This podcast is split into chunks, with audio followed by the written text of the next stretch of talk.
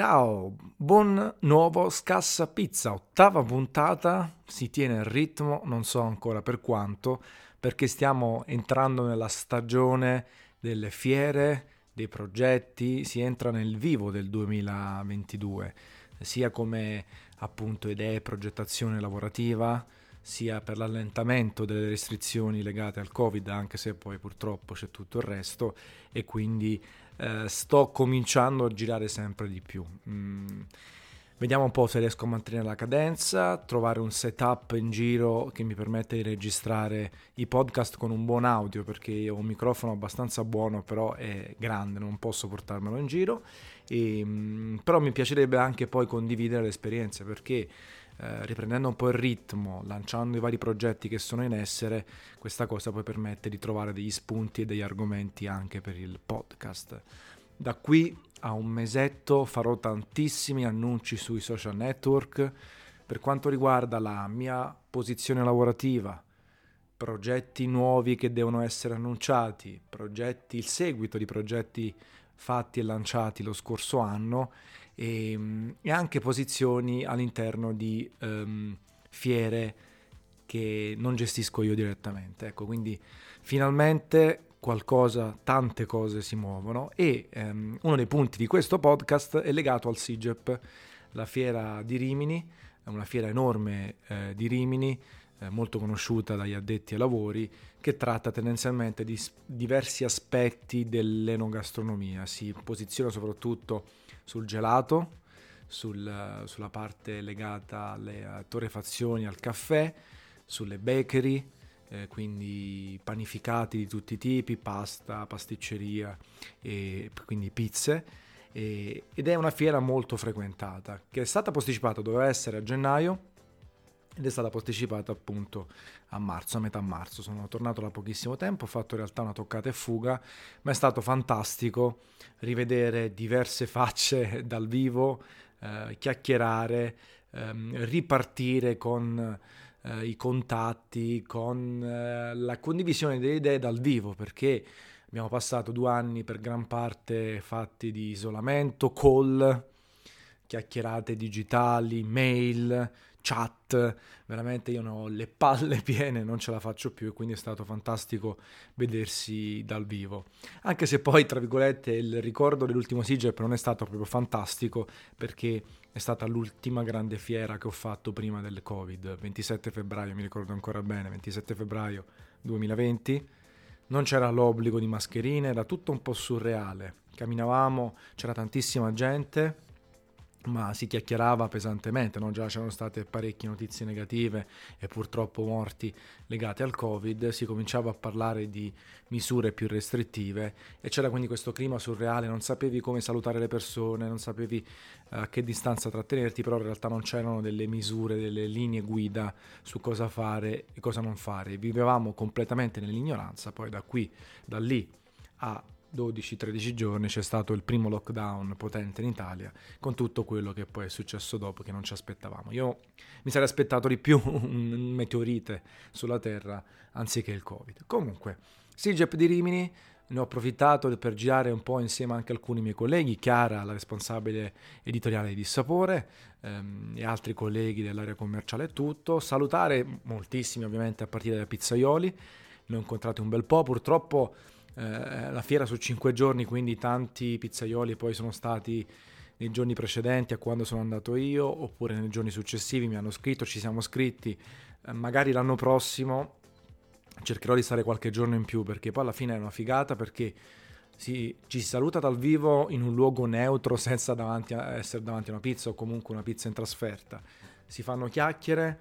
ci si confronta, magari nascono anche idee, perché poi alla fine il Sigep è una fiera che, la quale si fa B due B, quindi si prendono contatti, eh, si parla di progetti futuri, ci si rimanda a una chiacchierata eh, vis-à-vis, one-to-one dal vivo per portare avanti alcuni progetti, perché poi eh, è così, i produttori hanno bisogno di, di far contatti, trovare soluzioni, soprattutto poi magari con distributori, ehm, produ- altri produttori e altro, però poi c'è tutta la parte di stampa che gira attorno per vedere nuove opportunità, per, per capire un po' qual è il trend del mercato, di cosa si sta parlando, quali sono i prodotti che vengono lanciati dai vari produttori, eh, se si può far business, perché poi alla fine le testate giornalistiche, i blog, come vivono? Lo sapete benissimo, vivono di pubblicità, vivono di accordi pubblicitari, siccome si danno dei servizi gratuiti al lettore, eh, si trovano o progetti da sviluppare insieme, quindi supportati economicamente dai produttori, dai brand in generale, oppure la pubblicità sui siti, grandi testate come Dissapore che fanno venti milioni di impression al mese e hanno oltre due milioni di utenti differenti che si collegano ogni mese sul sito, possono proporre posizioni sul sito sotto forma di banner per monetizzare. Banner che possono essere automatizzati da parte di clienti specifici, circuiti banner che vengono gestiti esternamente e che permettono di avere un flusso economico che poi può essere utilizzato per pagare i redattori, per pagare le trasferte, per sviluppare idee, progetti e brand. Il brand è fondamentale, l'accrescimento di un brand come Dissapore, che già è straconosciuto all'interno del mondo del cibo e non soltanto, quello di Garaspizza, che è in crescita, è fondamentale. Far rendere appetibile, figo un brand permette poi di proporre idee e eh, ai produttori e ai brand stessi appunto, eh, ma anche rendere il tutto appetibile agli occhi dei lettori che hanno fiducia in quello che viene pubblicato. Io cerco sempre con Garaspizza di creare un mix tra contenuti e far creare un mix tra contenuti fighi, interessanti, scritti bene, lunghi, perché così almeno quando qualcuno va sul sito e legge o vede qualche video, dice ah cavolo mi interessa, continuo a leggere, continuo a leggere altri articoli, a vedere altre situazioni. Quindi questa cosa è fondamentale. Poi si gira insieme appunto per trovare eh, sinergie. Um, c'erano tantissimi mulini, praticamente tutti big, tranne un paio di defezioni importanti, e eh, mulini invece un po' più piccolini, più artigianali, tra virgolette, che poi qua il discorso sarebbe amplissimo. Di base il mulino non può essere artigianale nell'accezione che tanti credono del termine, perché c'è l'industria alle spalle, ci sono grandi numeri, ci sono macchinari e altro, per forza, anche in termini di sicurezza, pulizia della lavorazione, evitare che ci siano problematiche in tutte in tutta la catena di montaggio, in tutti i passaggi della lavorazione del grano. Poi ehm, tanti, chiaramente tanti macchinari, forni, macchinari anche per pasticceria, per creazione, ehm, impastatrici, è una fiera molto business ovviamente, però non sono man- non mancato l'incontro con qualche influencer, con qualche blogger, perché comunque sono quei momenti in cui puoi beccare tante cose. Ci sono state un botto di masterclass da parte dei eh, pizzaioli, Ehm, esibizioni, eh, c'è chi ha proposto il proprio libro, eh, c'è chi ha fatto delle sinergie, chi ha fatto dei show cooking, delle degustazioni. Ovviamente è una maniera per far parlare i brand, perché poi spesso e volentieri i pizzaioli sono legati a dei produttori, o lavorando tanto con una farina o con un pomodoro eh, si legano in qualche maniera, sia dal punto di vista mediatico che dal punto di vista economico, e quindi spingono questo prodotto o quest'altro prodotto per eh, farlo acquistare, per far vedere che sono bravi e per ottenere ovviamente a loro volta dei benefici di tutti i tipi, dallo scontistica alla partecipazione agli eventi, ai campionati, beh, le classiche cose di cui vi ho parlato, che in realtà vi parlerò anche oggi sotto un aspetto specifico. Poi tanto caffè, l'altra mia grande passione, ma, ma di base sul, sull'enogastronomia ce n'ho quattro o cinque di grandi categorie, l'altra è il vino anche ad esempio, che ben sapete, e quindi tante torrefazioni, tanti macchinari, grandi big che stanno ovunque, eh, nelle caffetterie, le piccole torrefazioni che lavorano con gli specialty coffee, con i monorigine, con i blend di qualità, ehm, e quindi con una lavorazione super attenta. Qui abbiamo a che fare con gli artigiani, perché eh, lavorano i chicchi nella massima attenzione con minime quantità, utilizzando comunque dei macchinari a un certo punto, macchine da caffè, ehm, tra produttori famosissimi che trovate magari in tantissimi bar, a quelli di altissima fascia che magari vendono anche macchinari per fare eh, macchine per caffè a casa e, e che magari costano tre-quattro mila euro. Sì, una macchina per fare il caffè a casa può costare anche tre-quattro mila euro, perché materiali super di qualità, lavorazione nei chicchi al top,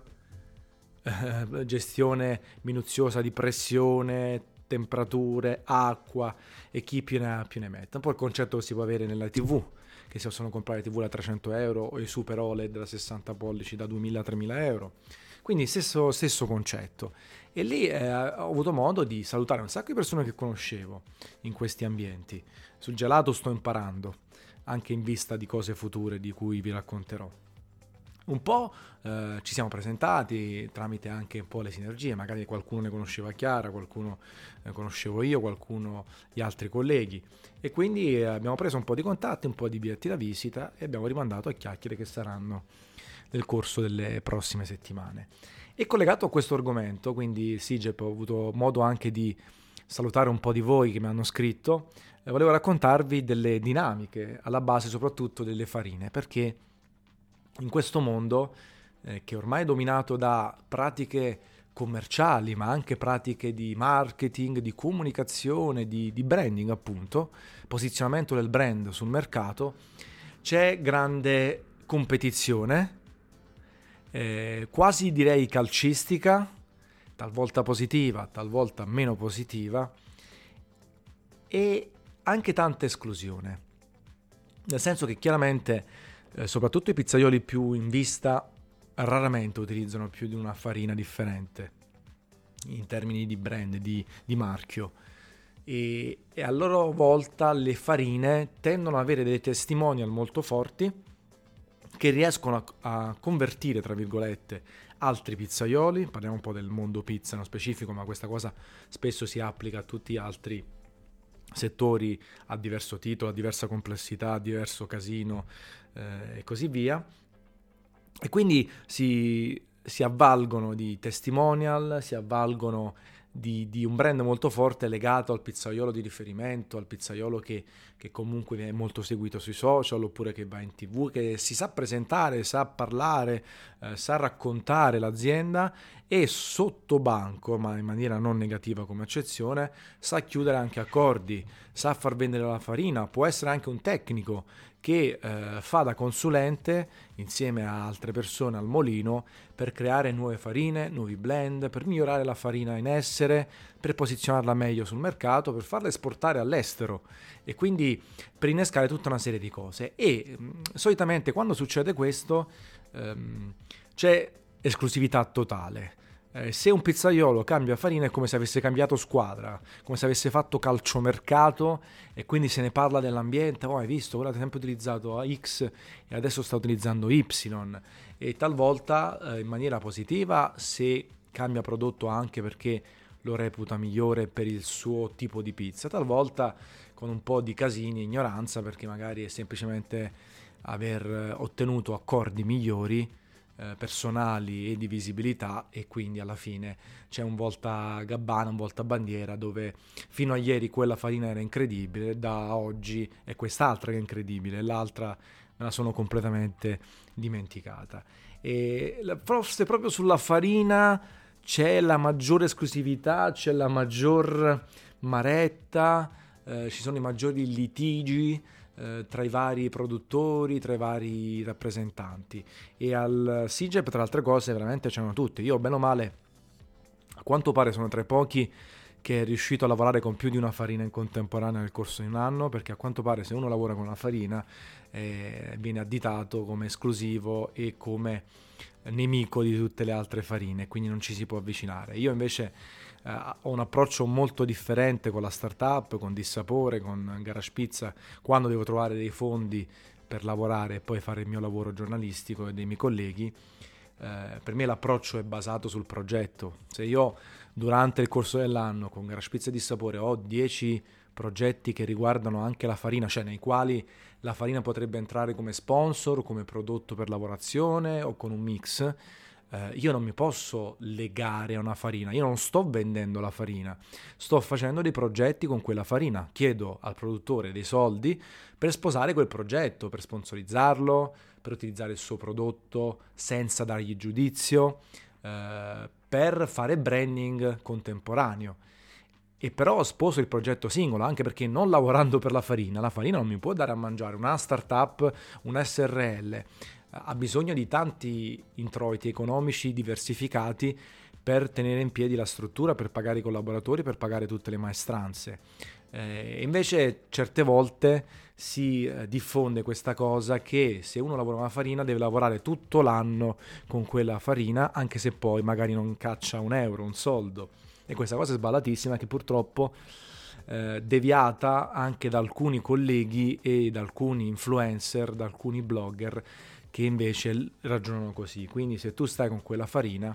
non puoi fare nient'altro, anche se c'hai cento progetti, ti attacchi, quei progetti li fai a costo zero, li fai sempre con quel prodotto, anche se poi magari appunto il produttore non vuole, non può, perché è come se desse uno stipendio non a una persona, desse uno stipendio a un'azienda intera, non può spendere cinquanta sessanta mila euro l'anno, centomila euro eh, su un'unica testata, su un unico influencer, su un unico blogger. Allora per raggiungere quei sessanta centomila euro di fatturato annuale, chiaramente l'azienda o l'influencer, a seconda della grandezza e delle persone coinvolte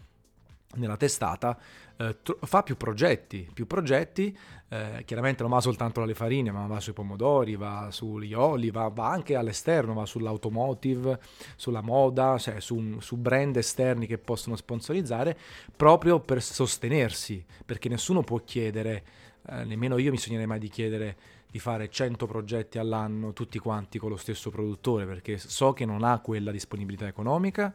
eh, so che vuole variare. Um, e quindi um, una volta faccio il progetto con una farina, una volta con un'altra, e una volta con un pomodoro, una volta con un altro pomodoro, talvolta vado all'esterno come vi dicevo, in maniera tale da diversificare le mie cose, rimanere tendenzialmente indipendente, perché poi eh, della pubblicità e dell'influ- dell'influsso del, eh, che ha la pubblicità sulla parte editoriale già ve ne ho parlato in diversi podcast, e questa cosa che ha le spalle larghe, coscienza pulita e dal mio punto di vista lo fa alla luce del sole, eh, avrà sempre credibilità. Detto questo, eh, come vi stavo raccontando in questo podcast, se io ho otto fiere da fare, oh, venti progetti, e devo fare il Comic Con, e poi il di pizza, e poi qualcosa col Giappone, e, e poi Lievitamente, e, e tutto, io ho bisogno di soldi per farli innanzitutto, perché hanno dei costi, ho bisogno del mio guadagno per pagare il mio stipendio e tutto di, di tutti i collaboratori, ho bisogno di soldi per pagare l'S R L, la struttura, i server, eh, commercialista, tutto quello che ruota attorno, e quindi chiaramente cerco di creare progetti ad hoc, innanzitutto che per me stesso, per me stesso inteso come azienda, come prodotto, come sito, e poi lo propongo di volta in volta a chi reputo più in target o più interessato. Lievitamente no- il nostro partner dei forni è Uni, ovviamente, non vado alla Ferrara, ma a Maiano o altri, difficilmente loro sono interessati a un prodotto di pizza fatta in casa. Viceversa, una roba B due B, vado da qualcuno B due B. Però diventa un casino nel momento in cui appunto eh, tu parli con un produttore e lui ti chiede l'esclusiva, poi gli chiedi tre progetti e ti fa no. E allora c'è un attimino un problema, c'è un problema di comprendorio e di comprensione tra le parti, eh, perché non funziona così il mondo del lavoro, a meno che tu non mi assumi, però non devi assumere me, devi assumere l'azienda. Allora io faccio un accordo di quattro anni in esclusiva con un molino, lo posso anche fare, però i soldi che girano diventano dieci volte superiori e giustamente sono difficili da affrontare. Nonostante tutto, anche accordo eventuale in esclusiva per tre anni, questo non toglie che se c'hai una testata giornalistica, se c'hai un blog che cerca di fare qualità e non soltanto marchette, rimane separata la gestione puramente di giudizio e altro, perché se uno racconta il mondo pizza lo racconta sempre e comunque, racconta tutto, dà visibilità a chi ha accordi economici, ma se devi parlare di farina parli di tutte le tipologie, sia in termini di tipo uno, due e così via, sia in, tipo di, in termini di lavorazione, sia in termini di provenienza. Se parli del pomodoro sulla pizza parli di tutte le tipologie e chi se ne frega, chi fa il San Marzano, chi fa la passata e chi fa altro, il corbarino. E quindi questa cosa è importante, e, e sono dinamiche che purtroppo non sempre sono così chiare in questo mondo, perché talvolta quando è nata la pubblicità, quando anche questo mondo si è affacciato alla comunicazione intesa non più solo alla tivù o alla cartellonistica, quindi quella fatta in casa su, eh, su roba, eh, diciamo, eh, su cose ehm, che ti autogestisci, quindi tu paghi la eh, tivù o la pagina giornale, eh, si sono creati dei mostri perché c'è magari qualcuno che ha dato il cattivo esempio o se ne è approfittato o ha fatto casini o ha abbassato la percezione della qualità, e, e quindi si sono creati dei disastri. Poi non è sempre così, ci sono aziende che lavorano benissimo, con serietà massima, blog, testate che lavorano con serietà massima e, e tutti quanti percepiscono l'importanza del lavoro. Se uno fa una roba anche di visibilità ha un certo valore economico. È chiaro che è molto più semplice quantificare una lattina di una latta di, di pomodoro, se la vendo o meno e quanto ci guadagno, rispetto a dire ti faccio dei video, ti faccio comunicazione, ti racconto il tuo mondo con degli operatori video che vengono, la trasferta, eh, i costi, bla bla bla. Però è fondamentale invece salire e continuare tutti sullo stesso livello per capire l'importanza, e io continuerò sempre a stressare me stesso, voi che mi ascoltate o mi leggete, sull'importanza di essere chiari, trasparenti, genuini, far capire quali sono le dinamiche di questo mondo.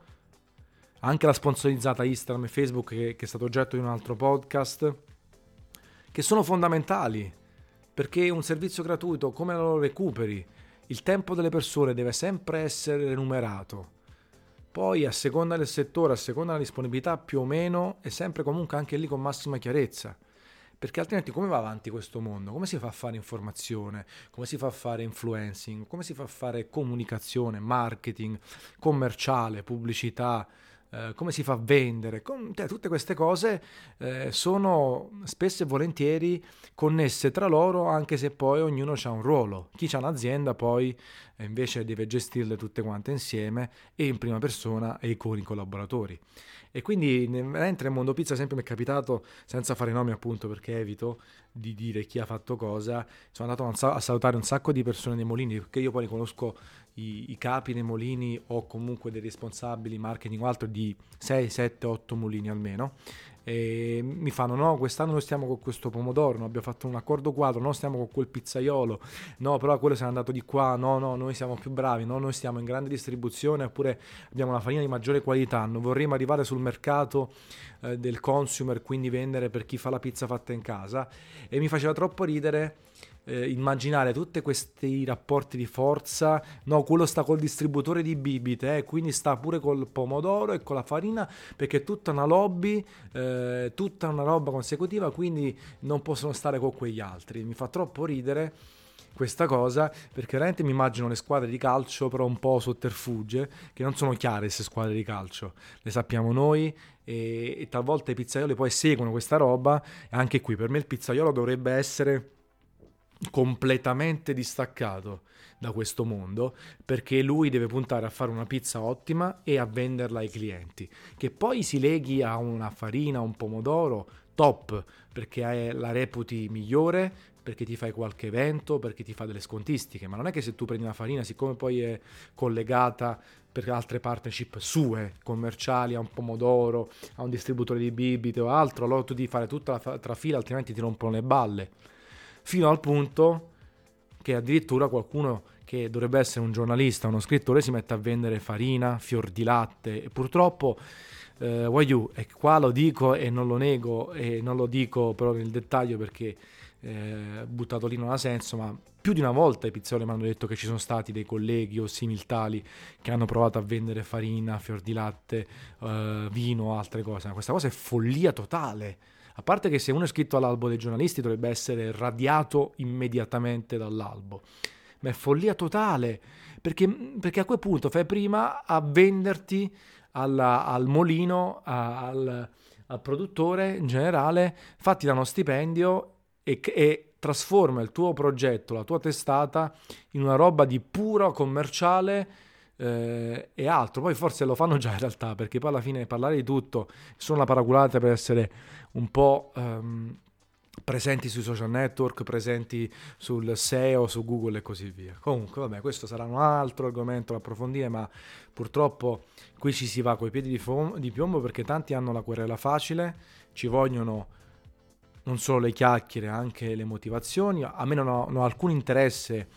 a sputtanare direttamente persone o a denunciarle o a far vedere tutto quello che ci ho scritto, ma hanno detto, perché io vado per la mia strada, mi fa sorridere quando sento queste cose, quando le percepisco quasi da vicino, però a me interessa fare le mie cose, c'ho tanti quei progetti in essere,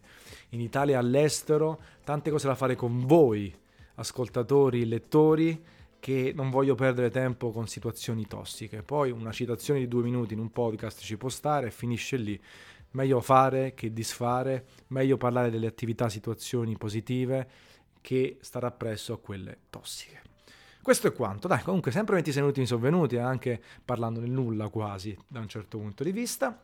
Ormai durata quasi standard del podcast, disponibile su Spotify, Apple Music, Google Podcast, YouTube, Instagram, Garaspizza, ovunque. Basta cercare lo Scassa Pizza e sicuramente da qualche parte vi esce. Ci vediamo forse la settimana prossima, sarò a Napoli uh, a fare un po' di giri in vista del Comic Con, che avrà a che fare con la pizza, e motivo di super orgoglio, l'ho scritto anche sui social, farò una lezione alla Federico secondo nella facoltà di sociologia su argomenti quasi collegati a questo: comunicazione, personal branding, sono vent'anni che ne faccio anche su altri argomenti,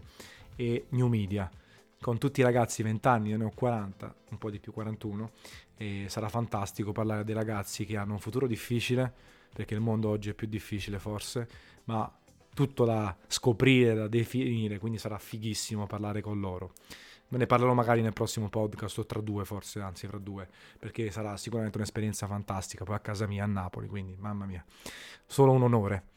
Grazie, capate in bocca, scemo chi sente, e al prossimo Scassa Pizza. Ciao a you.